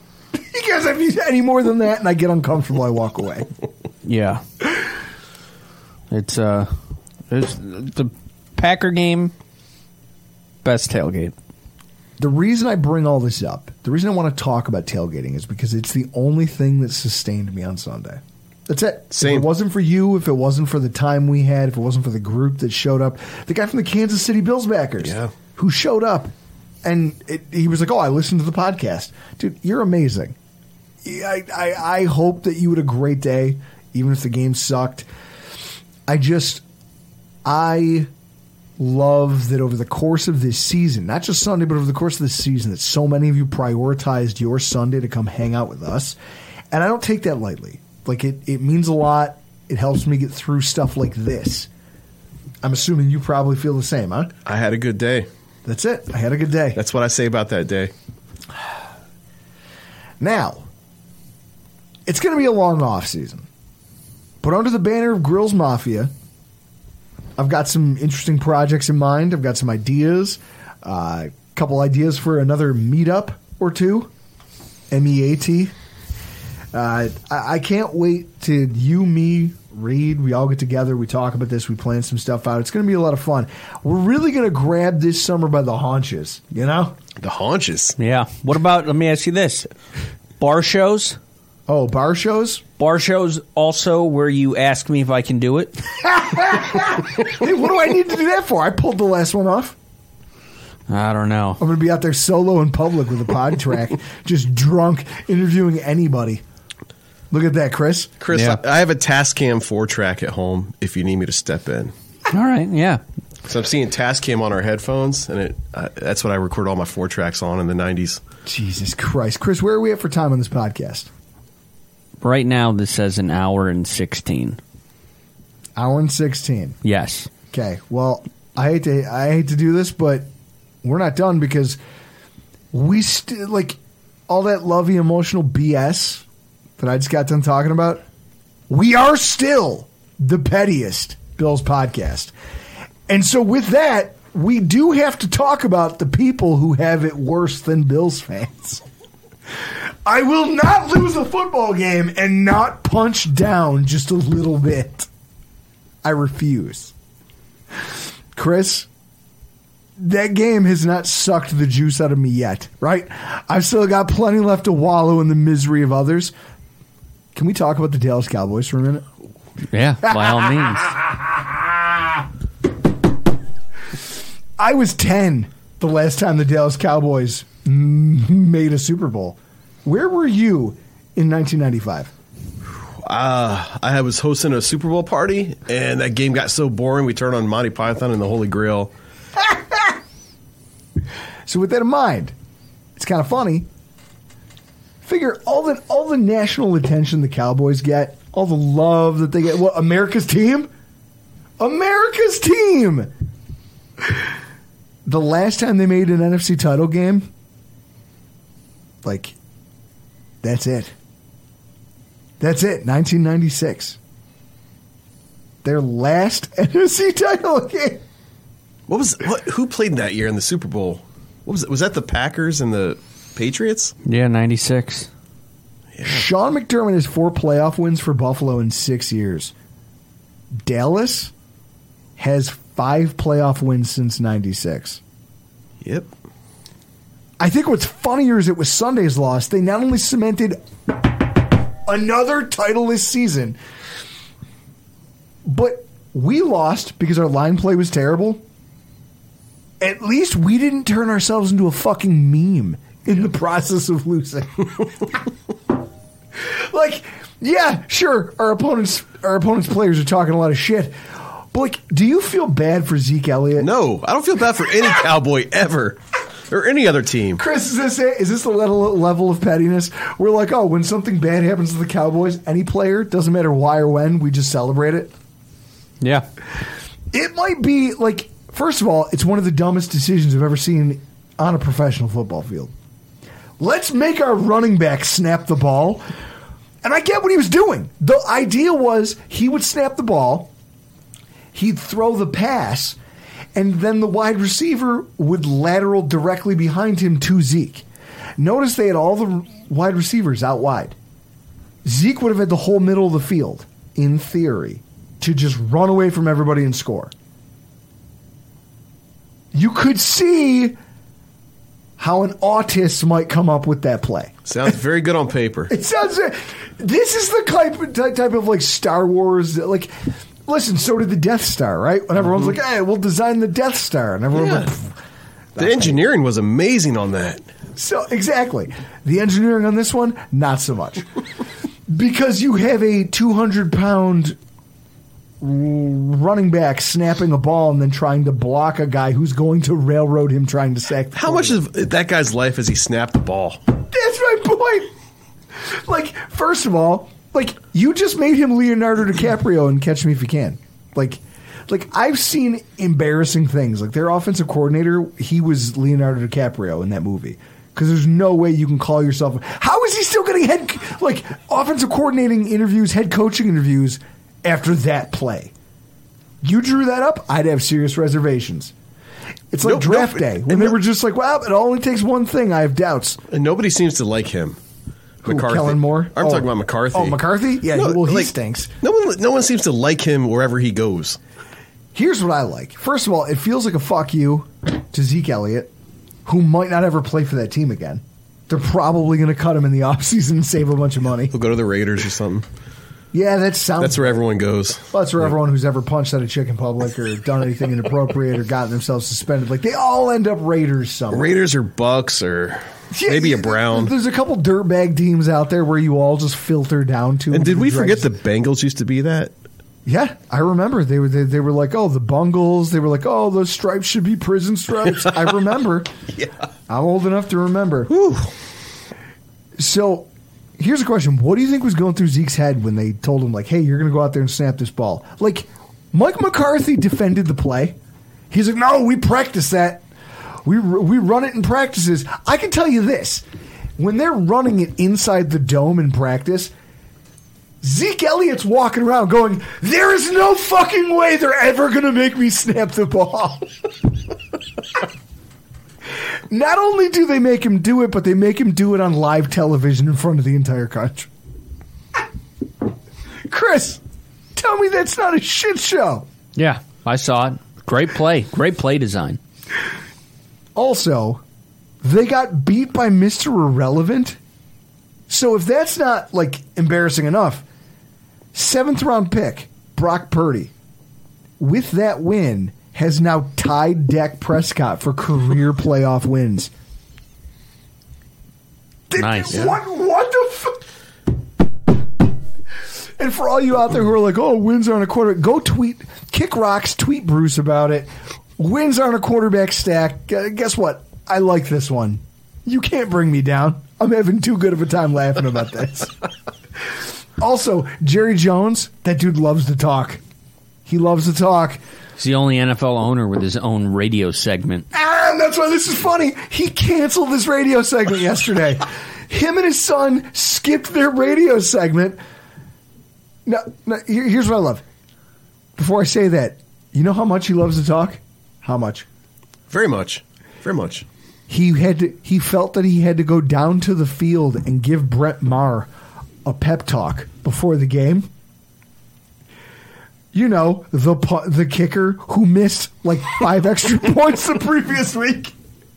He Jerry Jones felt that during warmups it was necessary for him as the owner of the team to go talk to the kicker.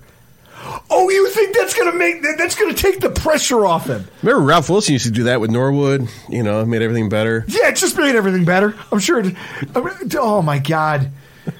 Fucking, and then his first kick gets blocked. Yeah, it's like Jesus Christ, what's happening?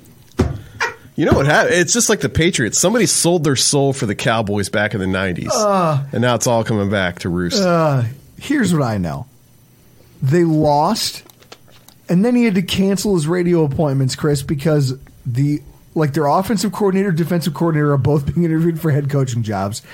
Their whole coaching staff has contracts that expired. They don't have a coaching staff.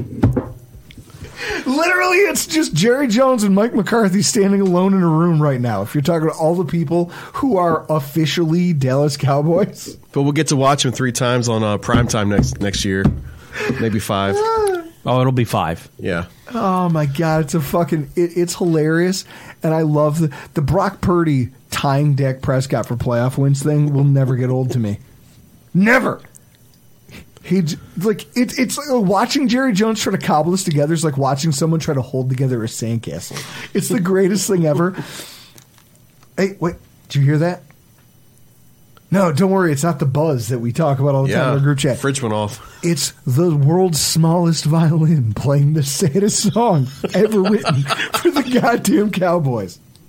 And also, if I could just throw some other people under the bus here while I'm being petty, journalists who want to make a big deal out of Stefon Diggs not waiting for the media, kiss my ass. All right. Jesus, this Kentucky gentleman. Yeah, it feels good. I'm about to challenge someone for a duel. Holy shit, this is Chris, this is rocket fuel. Don't drink this stuff. I've said this before, I'll say it again. Sports media, if you whine, it falls on deaf ears to me. I don't I don't have any emotion for you. You're not Walter Cronkite, you're not El Waters, you're not even Ron Burgundy. You're just a bunch of dudes who the like the only thing that separates you from me. I hold a degree in journalism.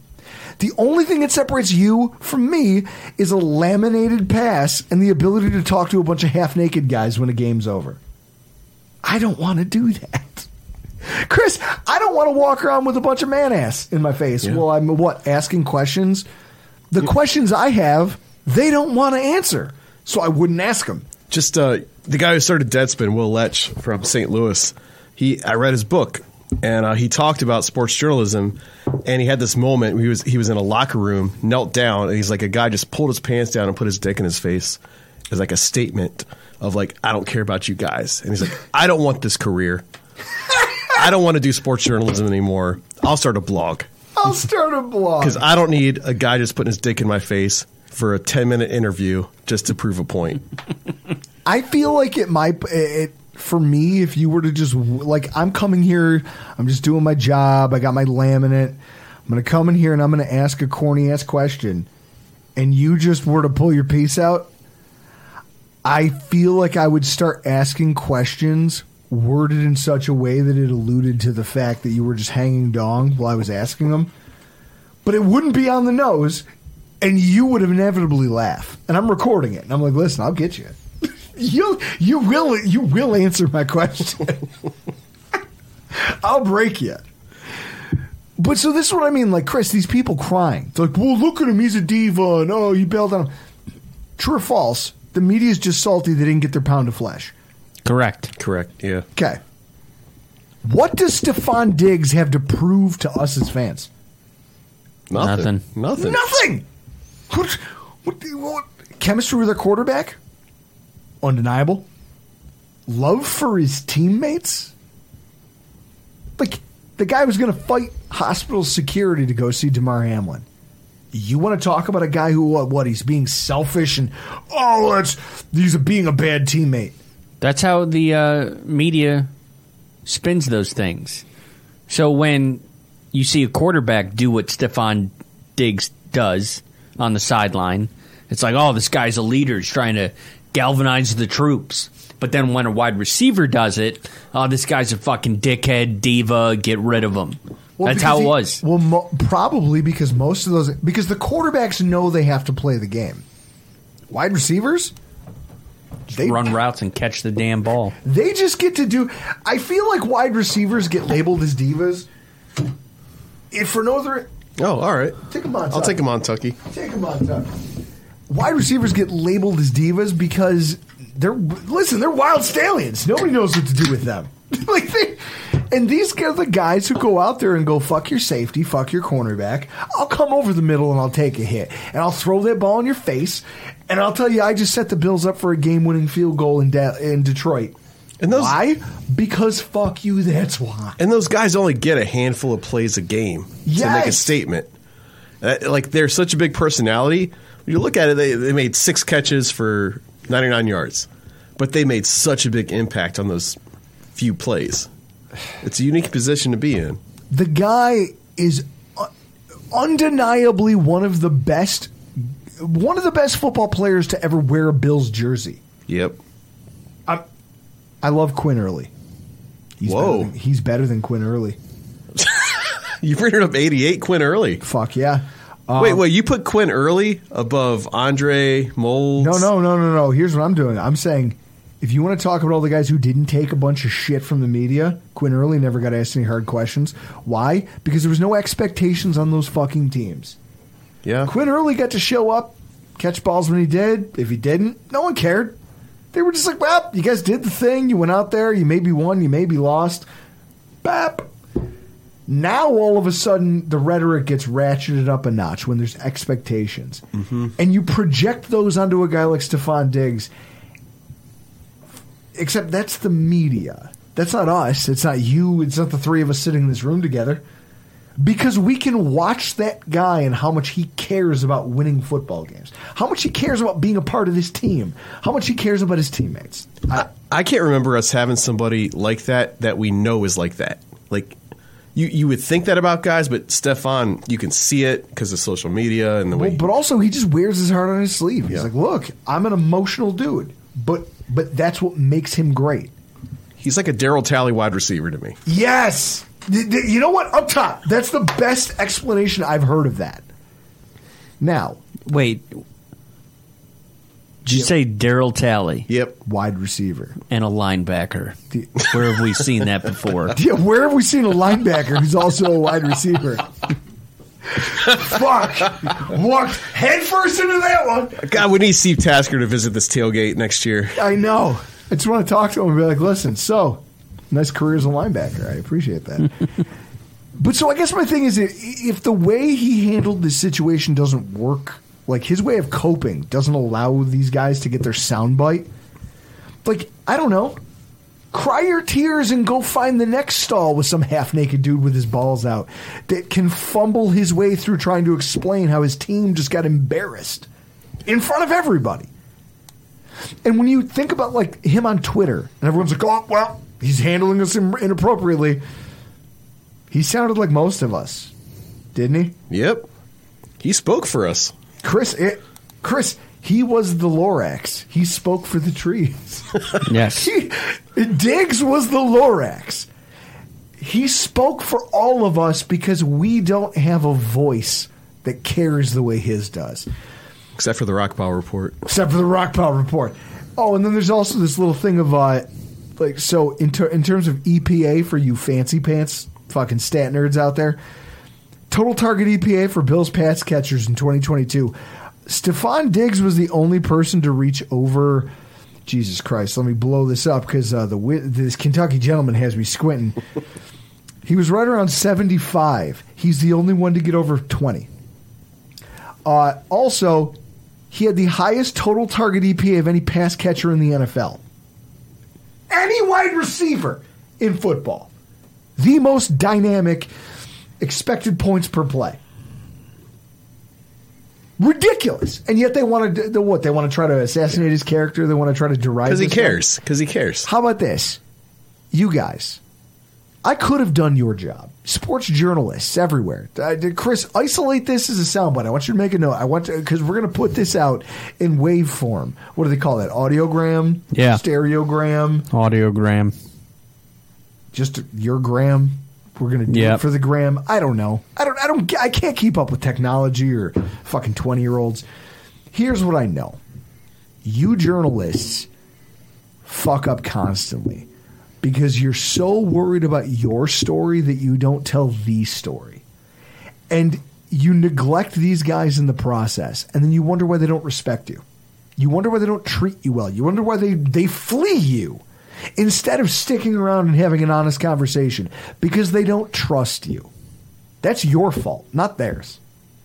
So every time you want to get mad about a player who doesn't answer your questions, or he's a bad actor, or he uh, he's a diva, no, he's just a dude who doesn't have time for your personal bullshit. That's on you, not on them. Take a deep breath, stop projecting, get better at your job. And if you want lessons, I'll teach you. I, I could show you a thing or two. Fuck. Chris, final thoughts as we wrap this thing. Simple. It's this board right here. Oh, I'm embarrassed about my uh, prediction. I just keep staring at it, and I'm like, how did I do that math? I'm going to get Yeah. one more out. I'm going to get one more. Where, where, what's the tally at now? Well, we're going to go over that right now. Are you opening that right now? right now. There you go. What do you have on the on the rack Three, there? four, five, six, seven, eight. Eight, including the one in your hand. Yep. I have one that I drank. I did. Chris know, is actively trying not to shit his pants during this podcast. I did puke. vi- Viol- he- violently He did the ill. thing where he's on the toilet and the garbage can at the same time. Well, no, I just puked in the bathtub. I think that's why. It's so much worse. I think that's why bathtubs are built right next to the toilet. so when you get into this situation, It's not Those the- pipes are smaller, man. You got to respect the pipes. The drain is smaller. It's not meant to take the chunks. What are you doing? yeah. Drano that shit tomorrow. Oh my You got to break down those Well, chunks. I mean, I had chicken, and then it became shredded chicken, but it still went down the drain easy. So you said you have eight, Yes. eight I to eight. eight to my one nine. That puts us at a final count of three hundred and thirty. Woo!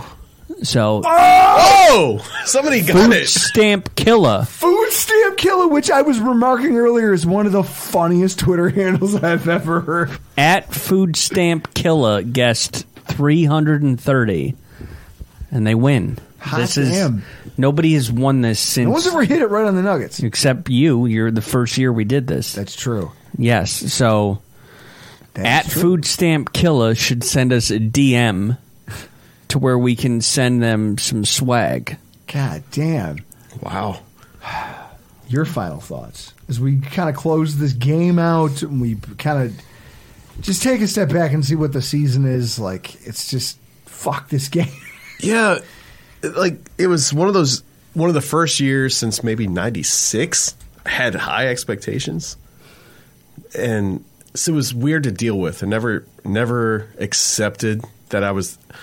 I had to separate expectations from reality, and so Bridget's she's a new Bills fan. She's all excited about. it. I'm like, eh, we'll see, we'll see. Every week, I was a very we'll see, but you care and you see it and and you know we've got this little window so it's very magic and now living here since i hadn't lived here it's like did i pick the perfect time to be here is this part of this story. And you see all these storylines then they all fall flat. You have the blizzard. It's like is this buffalo? Do we just keep falling flat falling on our faces or do we keep getting up and when is that thing? Or is our thing how we keep going and how we make it. Like the tailgates, I had a good day despite how shitty our team played. And if anyone asked me about the season, be like, best tailgates of my life. And The season really was. It was our best work. yep, I the, the people we brought in, the food we served, like no one can t- no one no one can match what we do, and they're always really surprised when they come to our our little mud lot tailgate because we're in the mud until Yeah. Mark Mark brings the wood chips. So Mark shows up with. Well, actually, realistically, it's gravel, but there's some muck. There's It's muck. a mud lot. And the food we're making is like You said the other week you're like we're like a three star, a three Michelin star restaurant. we're a three Michelin tire star restaurant because we're in the mud lot. But it's true. Like I this, love it. the stuff we're putting out is pretty high end. It really does make all of this kind of worth it, Yeah. and it does give you perspective. And it's it's very Buffalo of like you got to find this secret little thing in this shitty little corner of this mud lot, and you're gonna get the best food, the best people, the best drinks, the most welcoming people. Never would have expected it. Everyone who comes to our tailgate says they're gonna stay for about twenty minutes. and then they never leave. They never leave. It's the Roach Motel. You Yeah. come for five minutes, you stay for two hours. It it's one of the gr- I genuinely believe that the thing that you and I have kind of put together, like Potter, Dan, those guys, we started this, and now with their help and Chris and everybody else who's part of the original crew. And then the stuff that we've been able to extrapolate off the top of that, we've created something. Like we're something. Like I like to think of ourselves as like, listen, we're a lighthouse. We're just out there. If you're out there and you're walking around, you don't know where to go, you don't know who to hang out with, you have no place. Come find us. Yeah, we're here. I've got, I've got no. I don't know. I've got no reservations about who you are, who you root for. Are you here to have a good time, a couple laughs? Do you want to have a couple drinks? Maybe hear an off-color joke or two, but guess what? That comes with the territory of me drinking whiskey for three hours. And, and when we first moved, when Bridget and I first moved here, we were trying to find our tailgate spot, and I was like, "It's gonna happen naturally. We're gonna find it. Just keep living. Go to the games. We're gonna find it." And it's like when we got to the mud lot with you guys, I was like, "That's it. Got it. That's where we belong." Yeah, not on the other side of the stadium. with No. those losers in the grass lot playing uh playing stump. Jesus. Can you pour me a little bit more Kentucky Gentleman for this? Should we call your wife to come get you? No, it's going to be fine. Because it's only four miles. There we go. To quote the great Thomas More, "Foot on, my men," Sir Andrew said. "I'm hurt, but not yet slain. I'll lay me down and bleed a while, and then I'll rise and fight again." Marv Levy threw that quote around a lot. Like he said it, it got famous. Now he's been saying it at speaking events and everything else. It's made for a rallying cry for people over the years, but I don't know. Here we are. I'm bleeding again. Yep.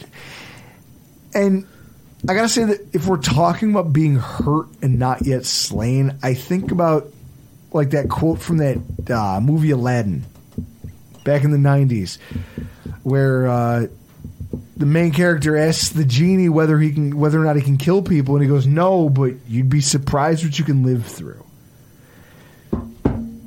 It's stunning what we as Buffalonians whether it's honorary, the people who are Western New Yorkers by geography, just by heritage, just the stuff that we manage. Mm-hmm. the rest of America doesn't do this shit. They don't. I don't know. Uh, like I'm not here to tell anybody else how they should feel in the aftermath of all this. You can be outraged, you can be sad, you can feel numb. Whatever you're feeling right now, you're entitled to. We have a rough go. It's been a fucking year. It's a year, right? And it fe- almost felt like we were destined to get a little bit of something, some positive news, a light at the end of the tunnel. Let down in brutal fashion once again. And I watch too many te- people bitch and complain about it.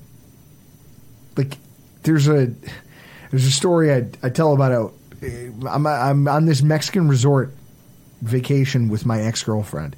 We decided two days into a seven day vacation, we fucking hated each other. Yeah. Imagine breaking up on a destination vacation.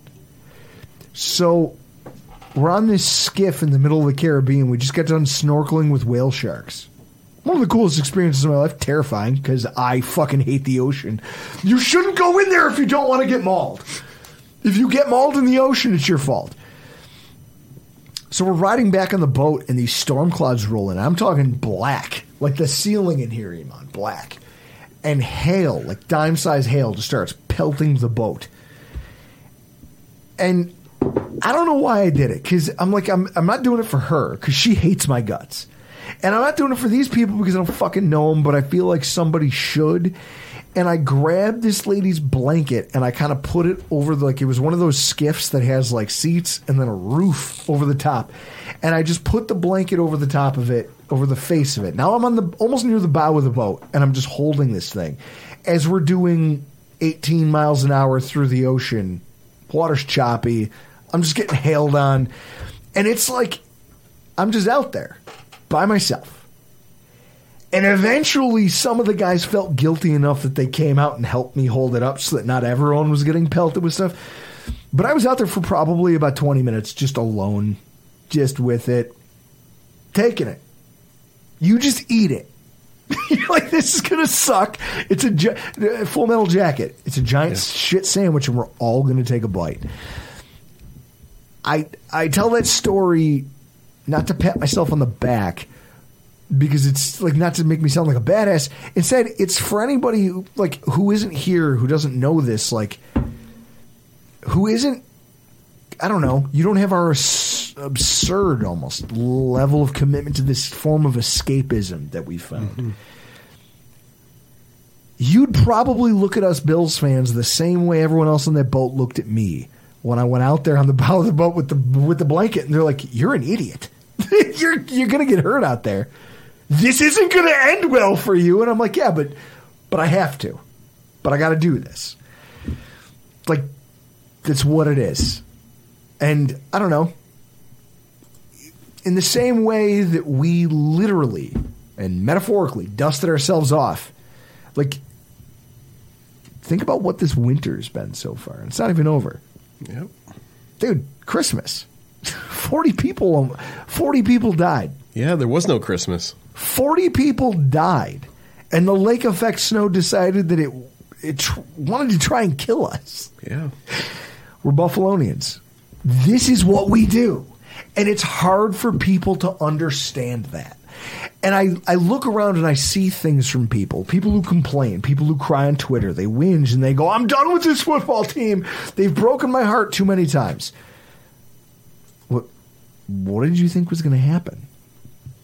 Who are you? Because you're not a Buffalonian. Because I what you and you said something at the top of the show that's been bounced around in my head.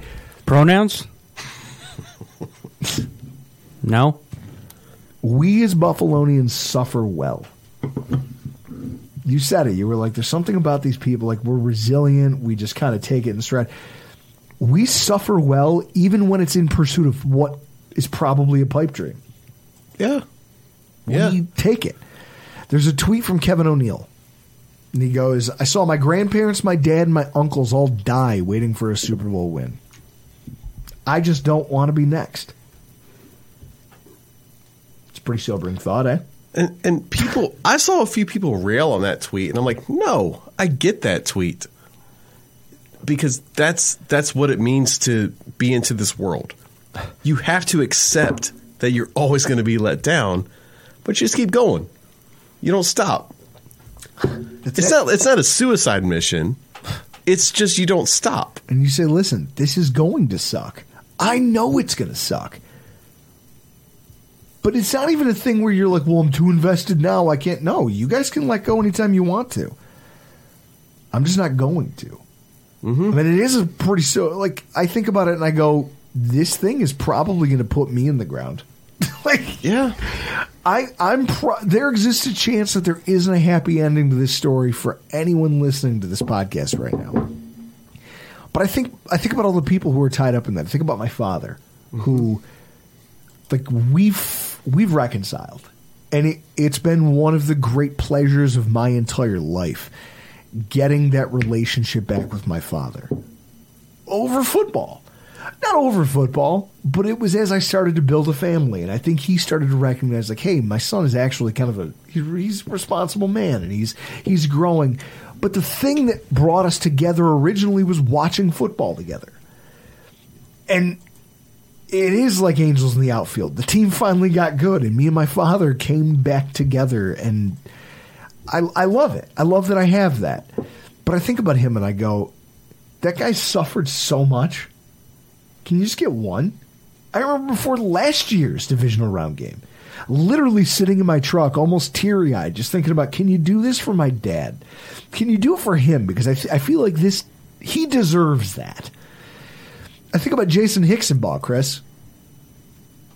Oh yeah, Hicksonball doesn't. I don't know how much time he has. He's been with us since the beginning as a podcast listener. He's terminally ill. He's got hemochromatosis. Blood has too much iron. It's just eating away at him. One day it'll kill him. How much time does he have left? How many more years does he have left to watch this team try to win one? I think about some of our older listeners who come to the tailgates and hang out and party with us. Eammon, you've met most of these people. It can be a deflating thought if you choose to be a defeatist about the, it. the the guy in St. Louis we started the Backers Club with, he was in his 70s and he died while we were running the club. And that hit me of just like that guy spent his whole life being being a Bills fan. He, he moved across the country, ended up in the Midwest, and me and him met randomly at a bar watching the Bills game together. And he's like, "You want to try to make this a thing?" It was 03, 04. It's like, "Yeah, let's let's do it." And me and that guy did it, built it, got cancer, died, and it's just it's one of the as a Bills fan, you watch that and you see the commitment. It, it it's not how do I put this? It, it, it's a commitment to a community and the people around you versus just the team, and that's what people don't get sometimes about the the trials and tribulations Bills fans go through. It's about the people you meet through the way because you have to be a certain kind of person to do this. The tailgates. You can't be a Cowboys fan and do what we do. No, the tailgates is our perfect example. We've created a family and a group of friends who, like you and I, were standing there on Sunday. And I remember, like you said it, you were like the Venn diagram of all the people we've brought together Yeah. this year is crazy. Like we've created a group of family and friends. Like that's it around this game. Yeah, it's not about it's not about the game. Sometimes, It- Yeah. it- it's about you at my house for Thanksgiving. yeah, It wasn't about the game. It was about the fact that you were there with me and my family. Yep. And I was happy to get to share that with you. Just, hey, Eammon and Bridget are going to come over. Annabelle's going to be there. It's going to be a great time. And we're all going to drink and have a good time. And maybe the Bills win, maybe they lose. Hopefully they don't lose, or else I'll ruin the day. that was close. It was which close. is why I went outside. But realistically, was that or was that not a great day? that's what it's about. That's what it's about. You got to have a good day, and win or lose, we have good days because you can't. I, you and I have talked about this. You can't be a shitty person and come to our tailgate and survive. No, because there's too much po- there's too many positive people, but we're not going to shove it down your throat.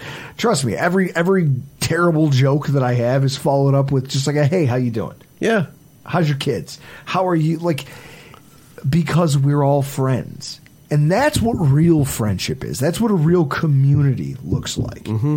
Is where you can be brutally honest with each other about how you are, who you are, and still find common ground with people like this. That's yeah. To lean into being a Bills fan isn't about the team itself. It's about the community around it and the people you meet through it. Because you'll see a separation of of the people who just use it as this toxic thing that's their whole personality, Yeah. and people who use it. I feel bad for those people. Yeah, I really the- do. I feel maybe I'm selfish here, but I feel like we use it for good. Yeah. We're on the good side. It's like if the Bills lose, my life isn't destroyed. I still have great people around me. That's it. And so that's it. I guess. Like on the other side, like yes, this loss fucking hurts. it's a huge missed opportunity for our football team. Our season's over. We got to go into another offseason full of questions. It's going to be a mess. No one's going to like this. And dude, also, it's a missed opportunity for a group of people in a city that really didn't need to be kicked while we were already down. Like, have we not suffered enough? And yet at the same time, I've survived worse. I think we all have. Anybody listening to this podcast right now, still, The reason you're still listening to it is because you've been through worse and you understand it. Like that's it. And if I have to eh, just walk around with the knowledge that I'm going to die at some point, I'd rather know I spent the time that I had. I don't know, hanging on to hope. Just hope of something that so many other people clung to and didn't get to see come to fruition. Just that Lombardi coming down Main Street in Buffalo. I, I have to believe in that. I have to. And I guess I, am not obligated to, but also, why not? Fuck it. What, what, what, are you worried about? They're like, oh my God, my heart, I'm heartbroken of this. Grow up. Drink a glass of whiskey, a whole glass, a whole glass of whiskey. Have a really honest conversation with yourself in those moments. I don't know if any of you do that. I'm I'm whiskey and then like I'm a whiskey thinker. Same. On Yeah. top of a whiskey drinker. Go have a couple. I mean, guys, we've already come this far. We've lost this much sanity. We've lost this much time. What's a little bit farther? Right? I know that if you're still listening to this, you're in. You're here with us, whether you like it or not. So join me with a little bit of bourbon, open a beer wherever you are, whatever you're drinking, whatever you do. All I know is I'm going to have a dozen more of these over the course of the next two weeks as I wallow my way through this Super Bowl weekend, lament an opportunity missed. Everybody in Buffalo will. And then I'll rub some dirt on it. And we'll rise and we'll fight again. We'll get back at this fucking thing. Maybe next year. Guys, thank you for showing up to one of the longest podcasts we've recorded this year. It's probably the probably the most relaxing I've done. It's probably my favorite of the year. I hate that it comes under these circumstances, but for tonight we got to get the hell out of here. I'm Drew Gear. That's Chris Kruger. That's Eammon Azizi of Q42 Barbecue. Yep. Why don't you plug your shit? Yeah, you go to q42bbq.com, buy the stuff. There's about 200 things of each thing left, so. Guys, get it before it's gone. Yeah. Come on now. Thank you for sharing this run with us. We'll see you. This has been your Rock Rockpile Report. Every fan knows the right player in the right position can be a game changer. Put LifeLock between your identity and identity thieves to monitor and alert you to threats you could miss. Plus, with a U.S.-based restoration specialist on your team, you won't have to face drained accounts, fraudulent loans, or other losses from identity theft alone. All backed by the LifeLock Million Dollar Protection Package. Change the game on identity theft. Save up to 25% your first year at LifeLock.com slash aware.